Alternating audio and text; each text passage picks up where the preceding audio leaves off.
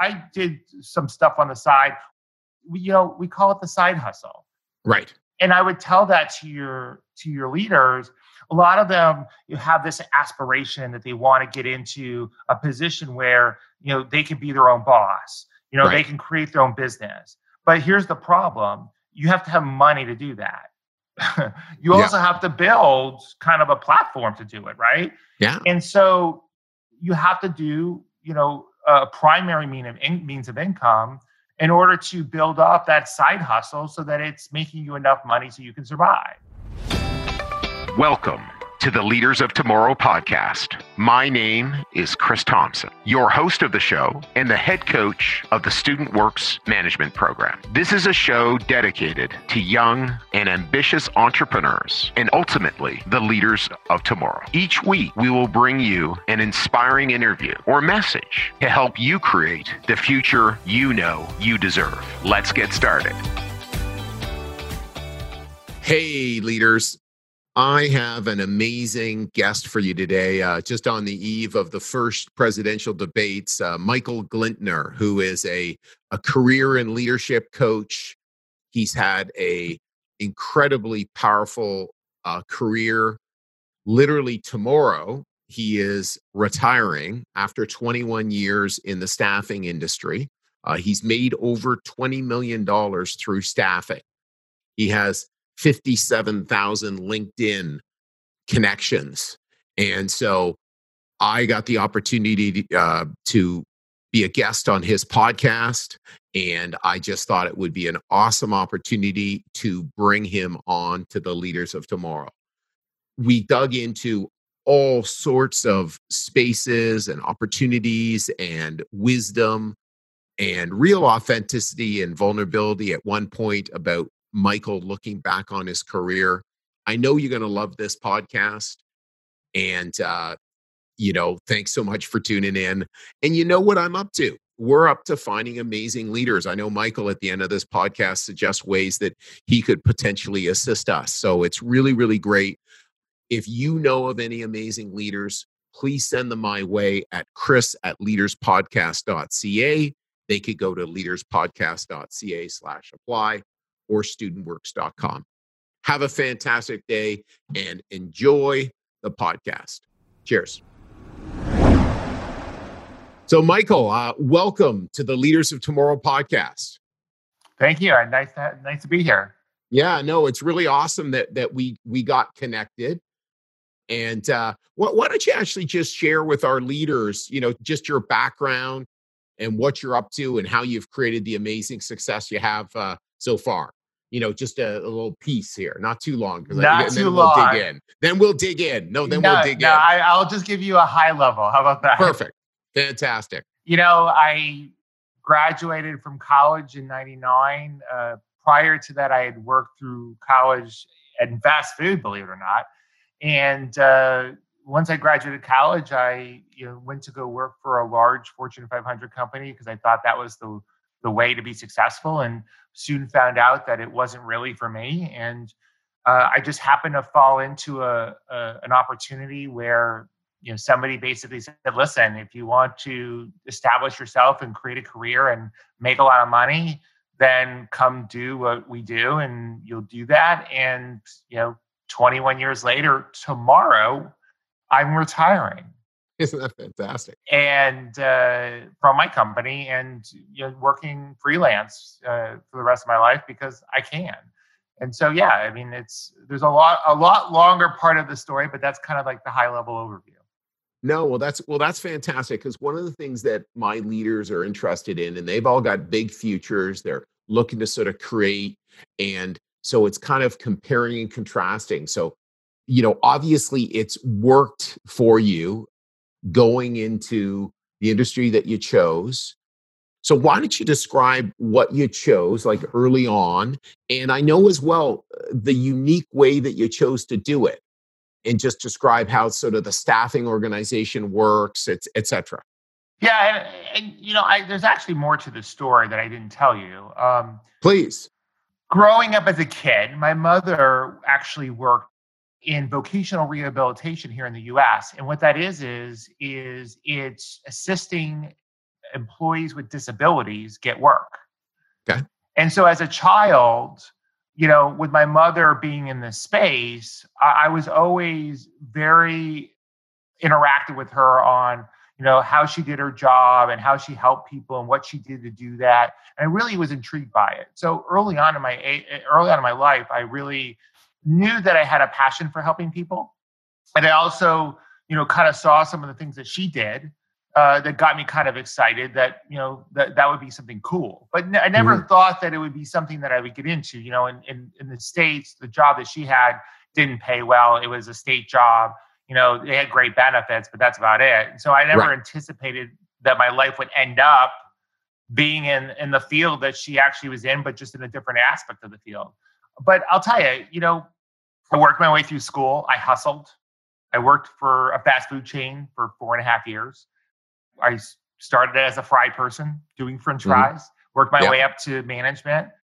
So when I got out of college, I, I, I knew I wanted to get into a situation where I could thrive, um, be successful, and really drive the ship, not right. allow, allow someone to drive it for me. So I went to go work for Coca Cola, global company.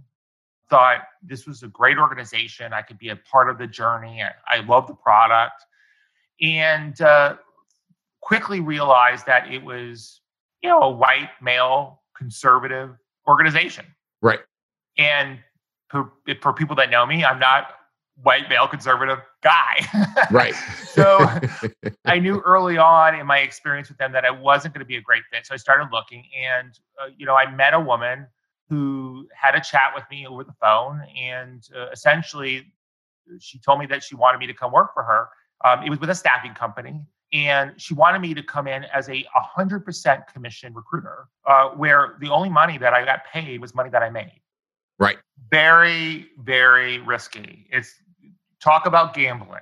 Yeah. I mean, you know, 95% of people in that business fail. Right. So I was gambling big time.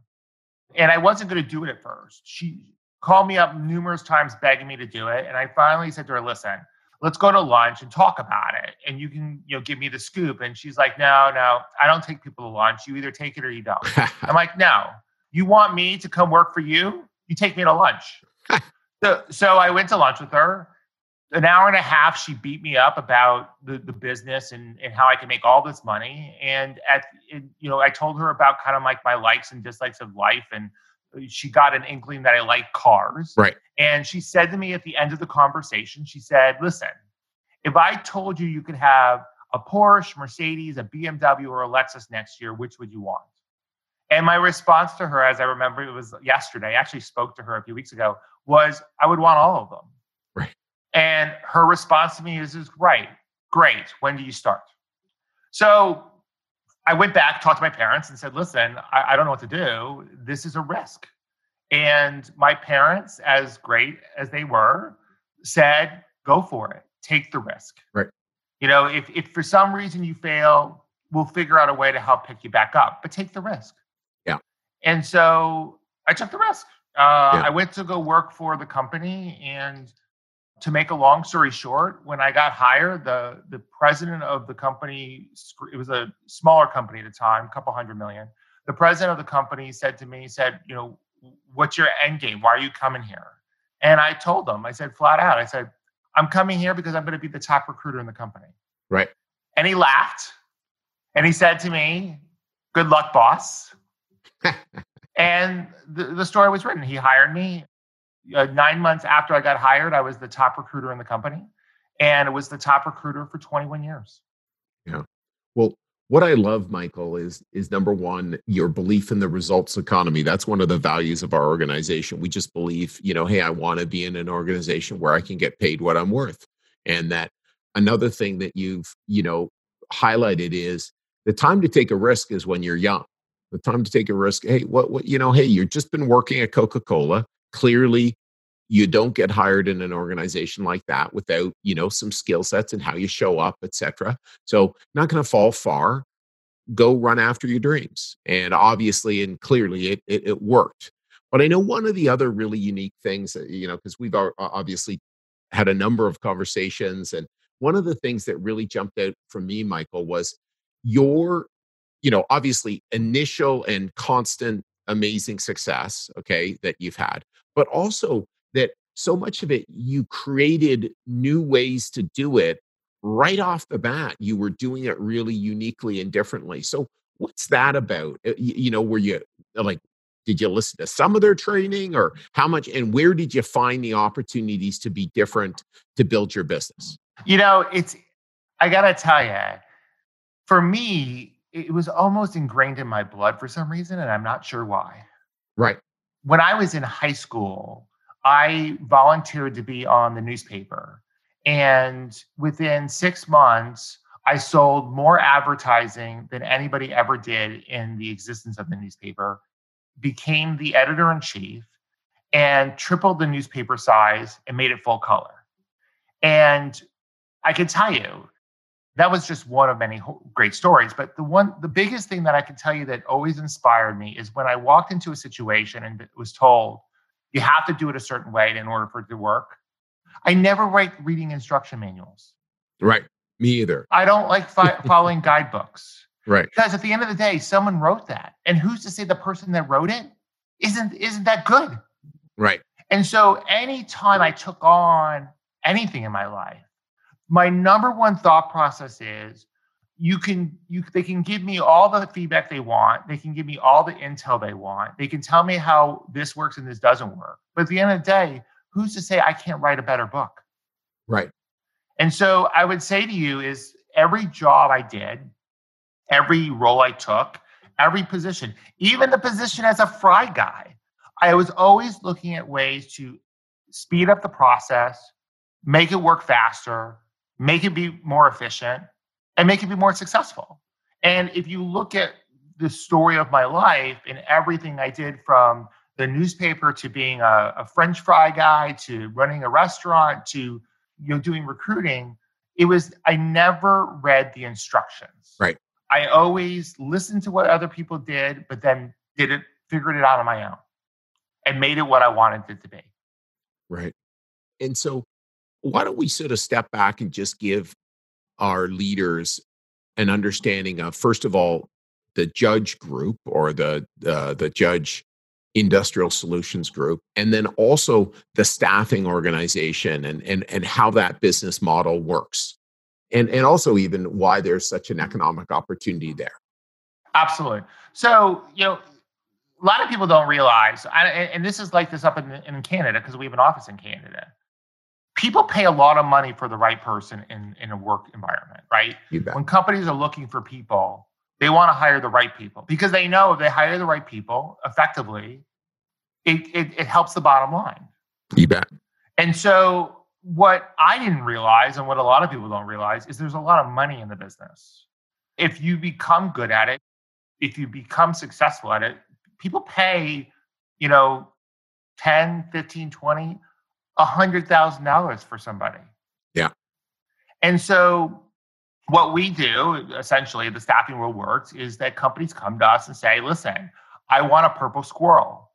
I want one that has three eyes, that can speak three languages, and you know, that has this type of background. Right. Find me the purple squirrel and I'll pay you some money. Right. And that's what the staffing industry is all about. And right. so, you know, essentially we're a consultant.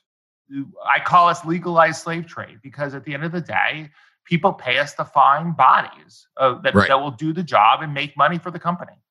And what makes some, you know, so obviously you've been the top 1% of your organization, and I guess amongst others as well. What makes some people more successful in this industry than others?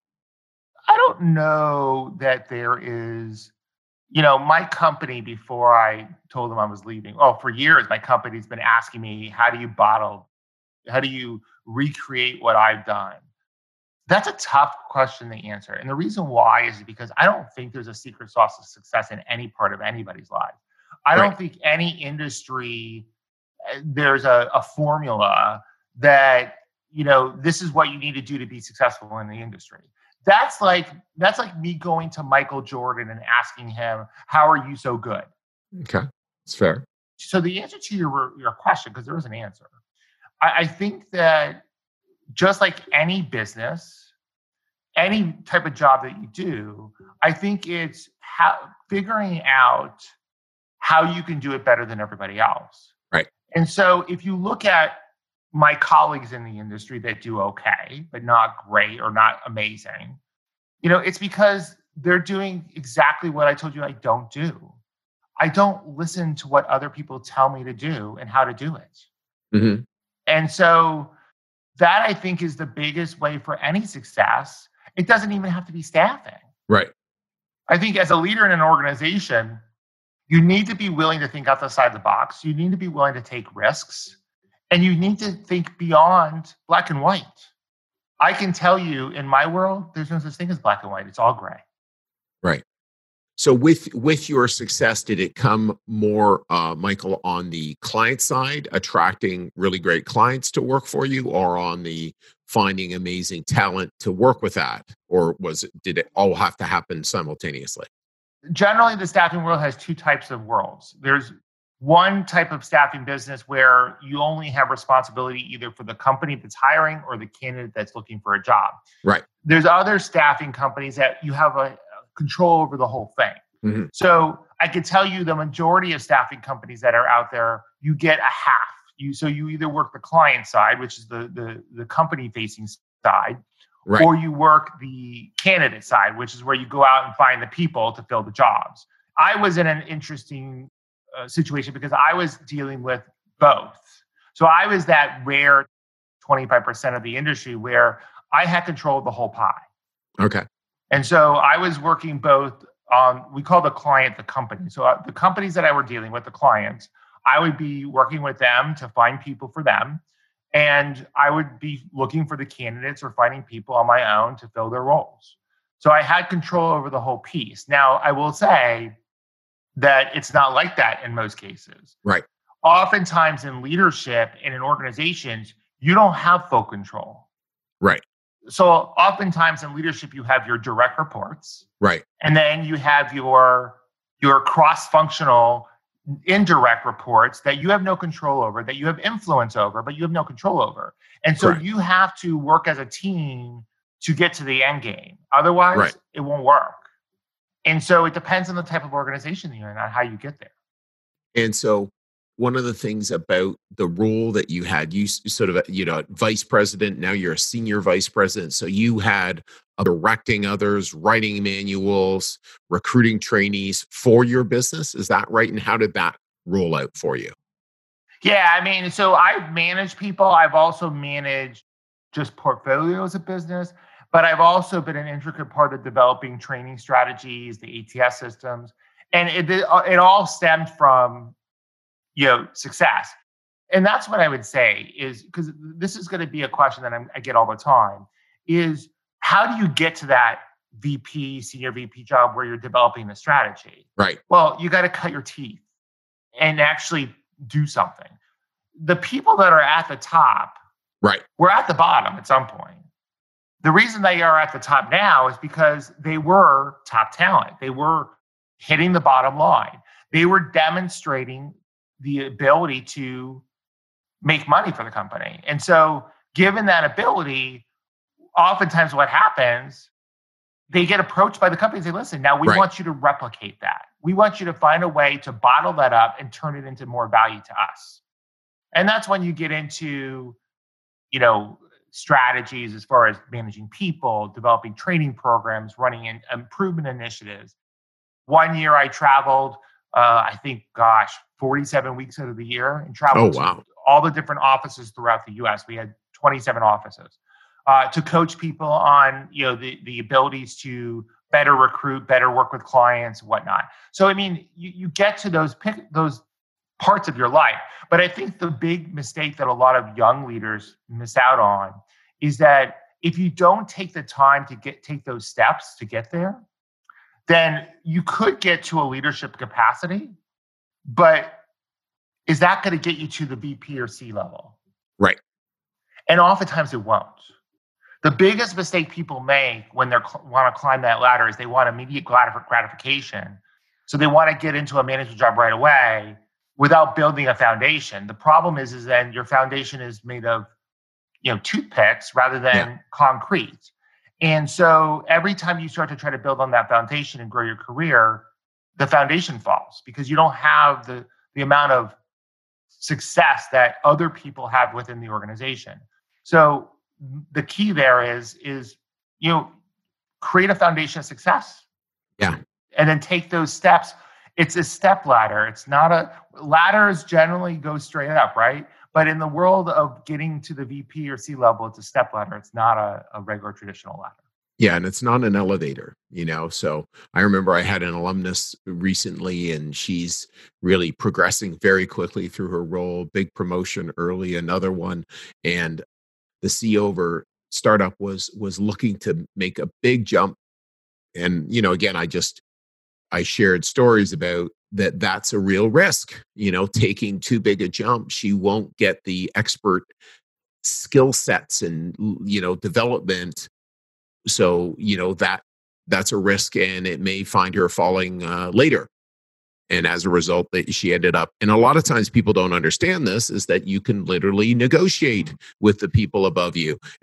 And so she did not take the promotion. Uh, she took a half a promotion and said i'll i'll work in this area and i'll continue to develop my own clients because I needed more and more expertise at that. So that again, uh, she could become a rock star in that space. Because how can you be at the most senior level of the business and not be a rock star at that other person's level? Just doesn't work, right? Oh, and I can tell you, uh, I've being in the staffing business for so long. There's been many times where people have progressed. Maybe they went to a smaller company so they can get a bigger, fancier title. Yeah. And, and the problem is, is, is that when they go to work for a bigger company, that title they're not qualified. Right. Yes. And so oftentimes the complaint I get from people is then they have to take a step back or two to go to work for a larger company because they're not able to get into a larger company at that VP level. And it's because they didn't, they took an untraditional path because they wanted the title. Yes. I love people that are title that oriented. I'm not really sure what the big deal is. Yeah. Because at the end of the day, titles mean nothing if you don't have the responsibilities. Yes. Yeah. And if you're not really doing the role and it's not a transferable, you know, step forward. So yeah, no, I think that's really great. And I can see one thing that you've done while developing this, you know, uh, tremendous career in the staffing space is also become a career coach. So is that something that is just been a separate business for you, or is that something underneath the other space? So I, I started kind of developing my coaching mechanism as I got into training with my current company. Okay.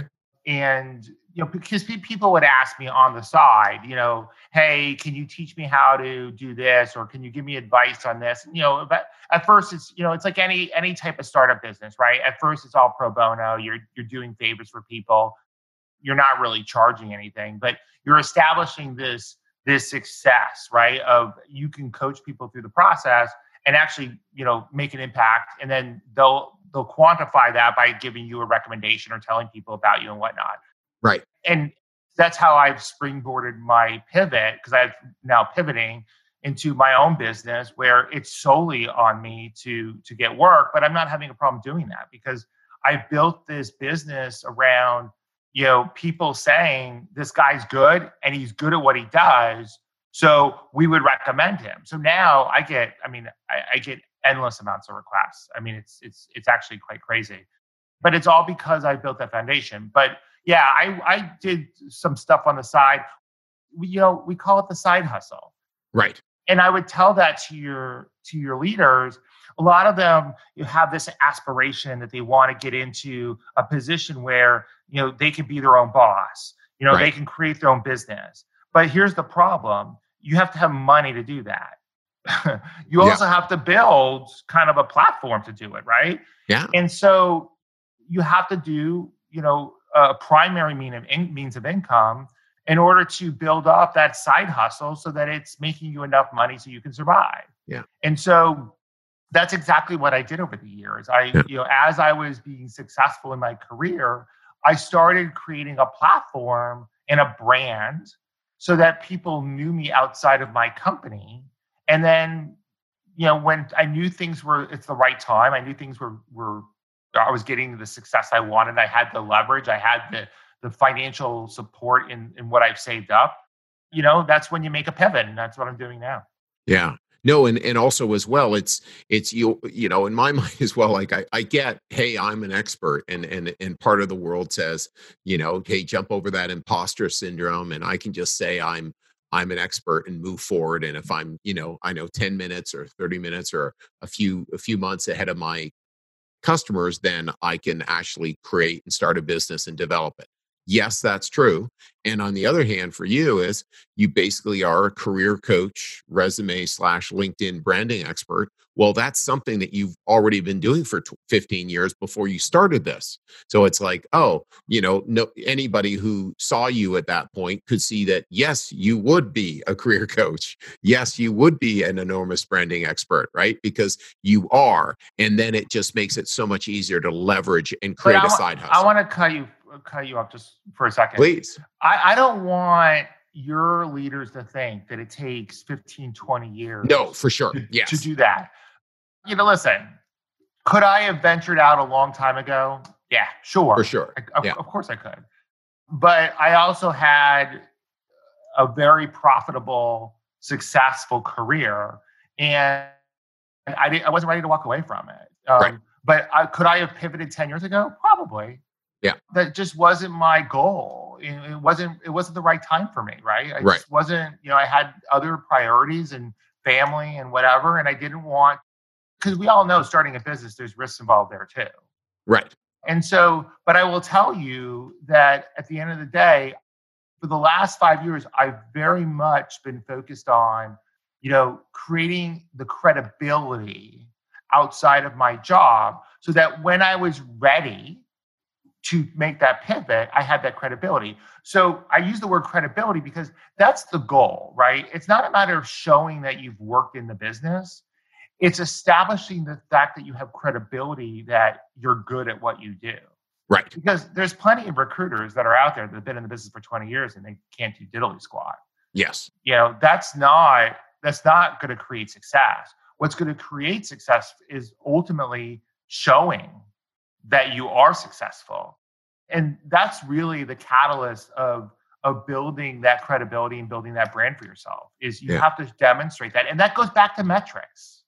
I mean, it goes back to metrics. It goes back to have you established your success patterns and what you could do for people and what you could do for companies. Right. And, and if you haven't done that, if you can't, if you if you fail to demonstrate that, then you'll never have credibility. Right. 100% and so what's giving you credibility is is again not success. What's giving you credibility is is that you are creating success for your clients. So i i know in one of your advertisements or one of the posts i saw on your linkedin was your uh, a majority of people are getting an 8 to 12% increase in their compensation package. You know one of your clients got a 60% increase. So it's like you're assisting them in getting results. Absolutely. And for our leaders, that's really what it's about. It's how can we create success? How can we create profit, value for our c- consumers? Because it's not a question ever about how much do we cost. It's a question of of are you worth it? Because you know, again, if if somebody uh, by doing a transaction with someone, I can make a hundred thousand dollars. Well, you know, again, even if I'm giving up ninety nine to make a hundred, it's still a win so you know it's it's it's it's all about what the value proposition is Yeah, and I love what you just said, and I want to touch on what you just said. You're absolutely right. You know, well, I charge a certain amount, right? Right. There are people out there that charge less than me Right. all the time, Mhm. right? But the difference is, is, is I have 200 recommendations on LinkedIn that tell you that I'm going to get you a lot more money. right So when you're investing in something, do you invest in something that you know where the upswing is going to be better for you, or do you invest in something because it's cheaper? yes And Yeah. so, you know, it- it's common sense that if you're going to be looking for bigger results, better results, if you're going to be looking to grow yourself, you want to go with the investment that's going to get you that much growth or more Mhm. than than find the cheapest way to get there. And that goes back to the whole thing about climbing the ladder. It's you know, there's no quick fix to anything yes you know, I do great, right? I, I can I can take a person's resume and turn it into gold. But I got news for you. I can only do that if you have something to turn into gold. Right. Yes. And so, you know, I can't tell you how many times I've talked to guys. I, I just talked to a guy today. He's got 20 years experience, great background. But when I asked him, can you quantify that for me? He's like, well, do I have to? I'm like, yeah. do I have to? Of course. If you can't quantify it for me, how the heck am I supposed to convince people that you're going to be somebody they're going to want to hire? Yeah. Yeah. And so, yeah. you know, I think he's frustrated because he didn't want to have to go through and kind of figure that out. But I think I've convinced him that that's really the only way to do it. Well, and really as well, it, it's great that our leaders are listening to a podcast like this and sing, swimming in the philosophy that we both have is is that to sit there and say i'm frustrated that i need to quantify my success to people after 20 years is wow what a what a misunderstanding of how life works. Like i want to be able to quantify and thinking quantification immediately and always how can i justify my value to my cons- customer? And even more importantly beyond that michael I want to make sure that I'm adding value every day because then I can look and I say, "Oh wow, I'm adding more value. Look, I'm adding more value. Gosh, I'm I'm I'm in this world and I have no idea what value I'm adding." That doesn't work, right? I, you know, it's it's you know, because then how can I how can I adjust to again make more contributions? And uh-huh. again, profit follows contribution. You know, this goes back to how do when a company has a product do they make a product and then never develop it or never further develop it that it just they just leave it as is and let and ride forever? No because yeah. eventually the product becomes outdated. Yes. Eventually the product becomes stagnant. Eventually the product is no longer an exciting new product. And so companies constantly are innovating. Well that's the same thing about building a business. You can't just ride on something that you did one time for 20 years yeah. If you don't constantly innovate or constantly show that you're continuing to build success for people, what you've done for 20 years doesn't matter. Michael, I know one of the big things I must say that con- caught me when we we first got connected was that you've developed over 57,000 LinkedIn connections. Would love to understand how that got happening. you were funny. Well, I'm gonna I'm gonna tell you. I figured out a way to do it efficiently. Right. So in my business as a recruiter, right, it's all about email communication.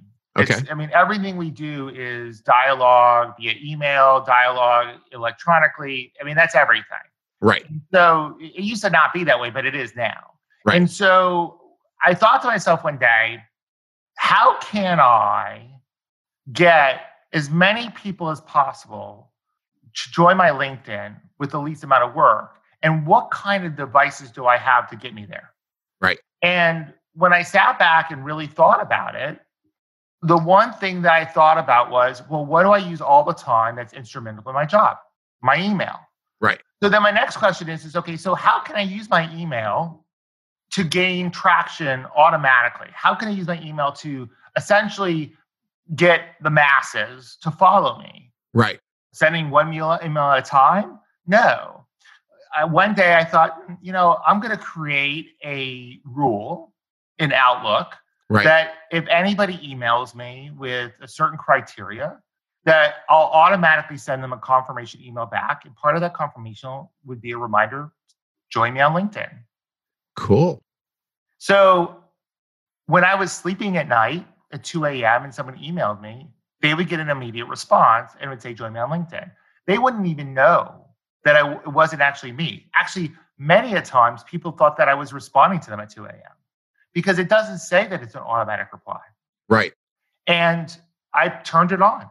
And next thing you know, I'm getting hundreds a day. Fantastic. Fantastic. But the point of that story and where I was getting with that is I thought outside the box. Exactly. You know, if you ask anybody out there, how do you get LinkedIn? How do you add people on LinkedIn? They're going to tell you, well, you ask them to join my LinkedIn or you send them an invite, you know, one person at a time. That's yeah. what most people would have done. Right. That's not what I did. Yeah. Well, well, uh, love the answer. Glad I thought of the question. But again, and even that, by the way, is is that you know for our leaders, it's like if some something looks like that's a huge number. How did we get that? Ask the question, right? You know, so so that's a huge number. And you know, Michael, you've been doing a lot of that in your career, and and I know we've been highlighting, you know, success here, and we we like to do that, but we also like to recognize failures uh, or or setbacks. So what sort of failures or mistakes that you know you could share with the the leaders listening and and uh, and and what what you got from those? I think you know for me personally yeah. we all have weaknesses right? Uh, we all have things that hold us back or challenge us. I think for me my biggest challenge was never thinking about how what my actions did and how they affected other people. So my thought process for years was how am I going to elevate myself? How am I going to make more money? How am I going to be more successful? And I really wasn't thinking about how am I affecting the people around me doing it. Okay. And I think that one of the things that held me back and really probably hurt some of the relationships that I have. Right. And still relationships that I don't have, I should say right. is because i didn't think about how what i was doing was actually impacting others. Um, now that's changed. Over the last right. several years i learned you know, five years ago i actually was with my coo and you know she was giving me criticism and i was i was throwing back right at her because that's how i normally would. Right. And she looked at me and she said this is your problem. And i'm like what problem? I don't have a problem. I'm like the most successful person here. What do you have a problem? She said michael think about it Nobody wants to give you feedback because you won't take it. Right. I get the fact that you don't want to use their feedback. That's okay. Right. But telling, dismissing people and shooting them down before you even listen, how do you know that they're not going to give you an idea that may help you? Right. And so, how does this relate to the people that we're talking to today? It's simple. We all have a game strategy, right, of how we're going to make be successful. And it's always about how we're going to be successful. But at the end of the day, don't forget there's many other people out there that are going to help you get there. It's not just you. Right. You're going to have to rely on different resources. You're going to have to rely on different people. And the last thing that you want to do is burn a bridge. Right. And I can tell you that, yeah, there were bridges I burned. And they probably did affect my life a little bit. Right. Uh, and they probably, I did, I probably had bouts of where I had lulls because I burned a bridge. And and the reason I burned a bridge is because I got too centered on myself and not about the people around me and how they can help me be successful. Well, that's a great share.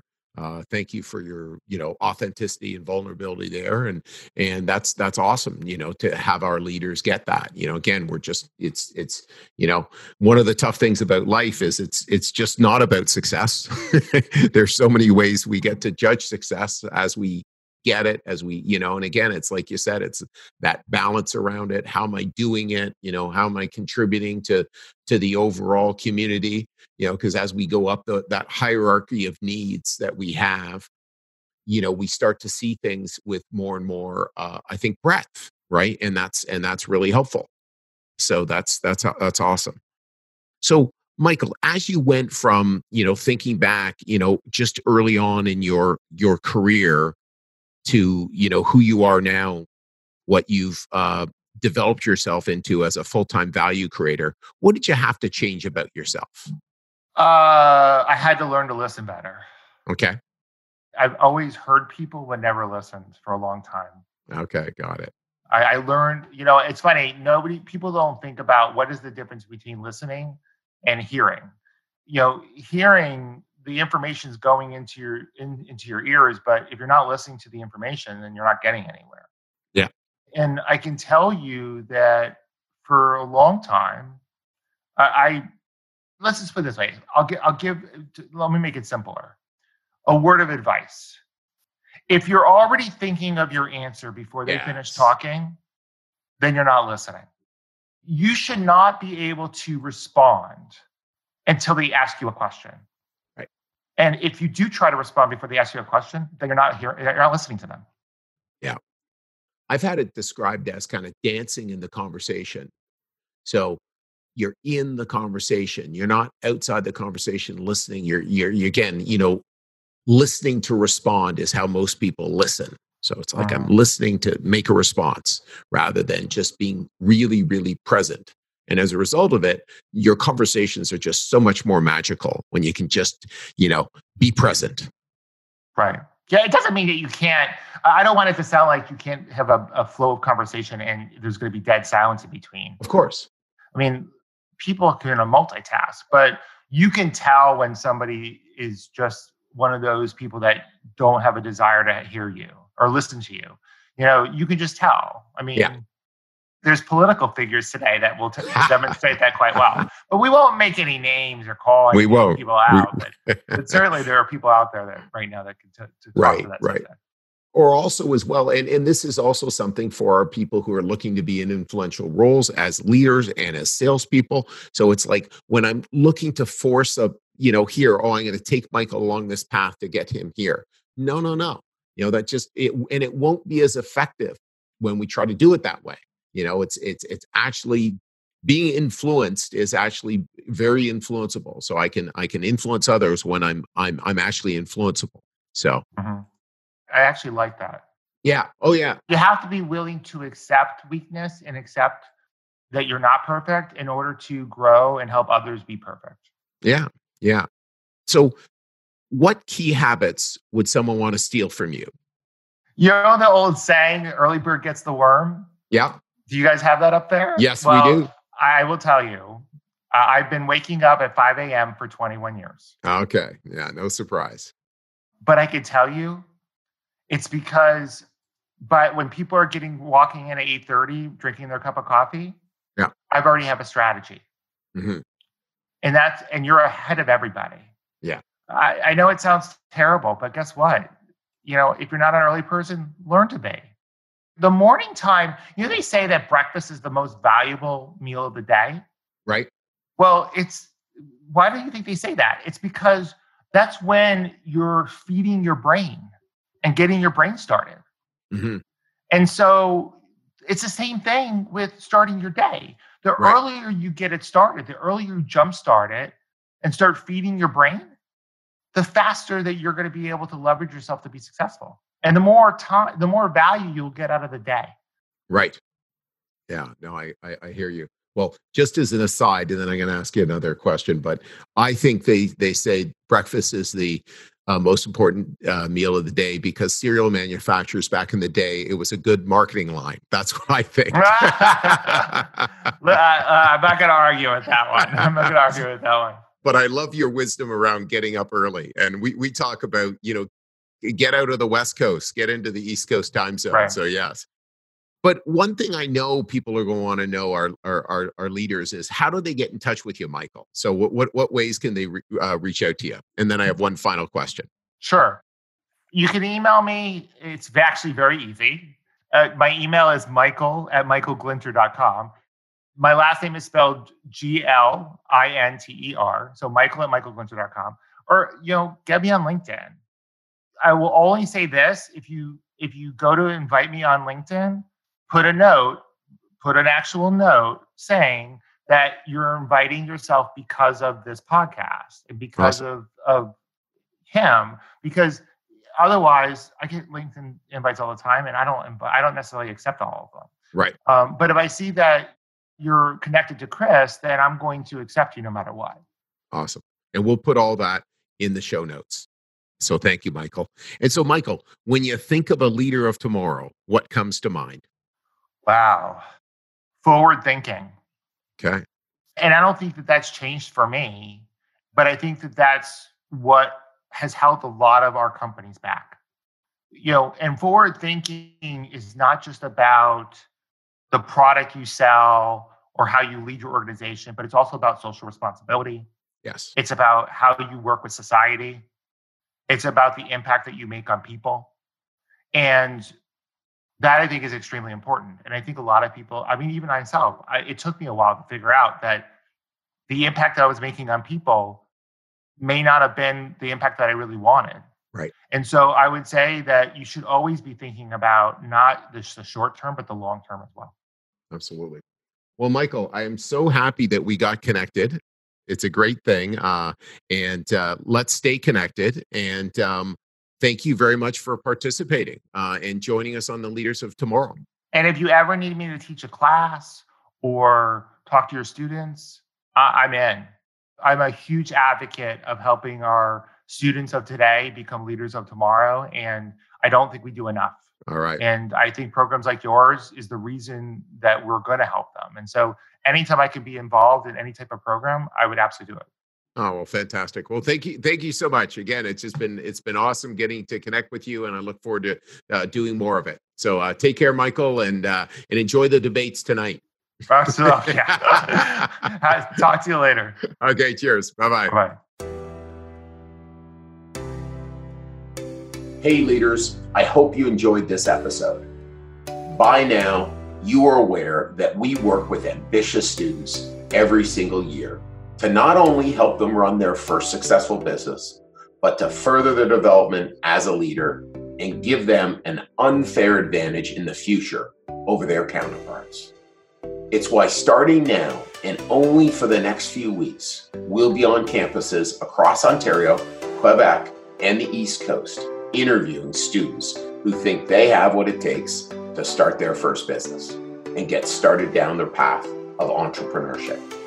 If you think you have what it takes or know someone who might be interested, visit leaderspodcast.ca slash apply and start your application process today. Once again, it's leaderspodcast.ca slash apply, and I can't wait to see you on the other side.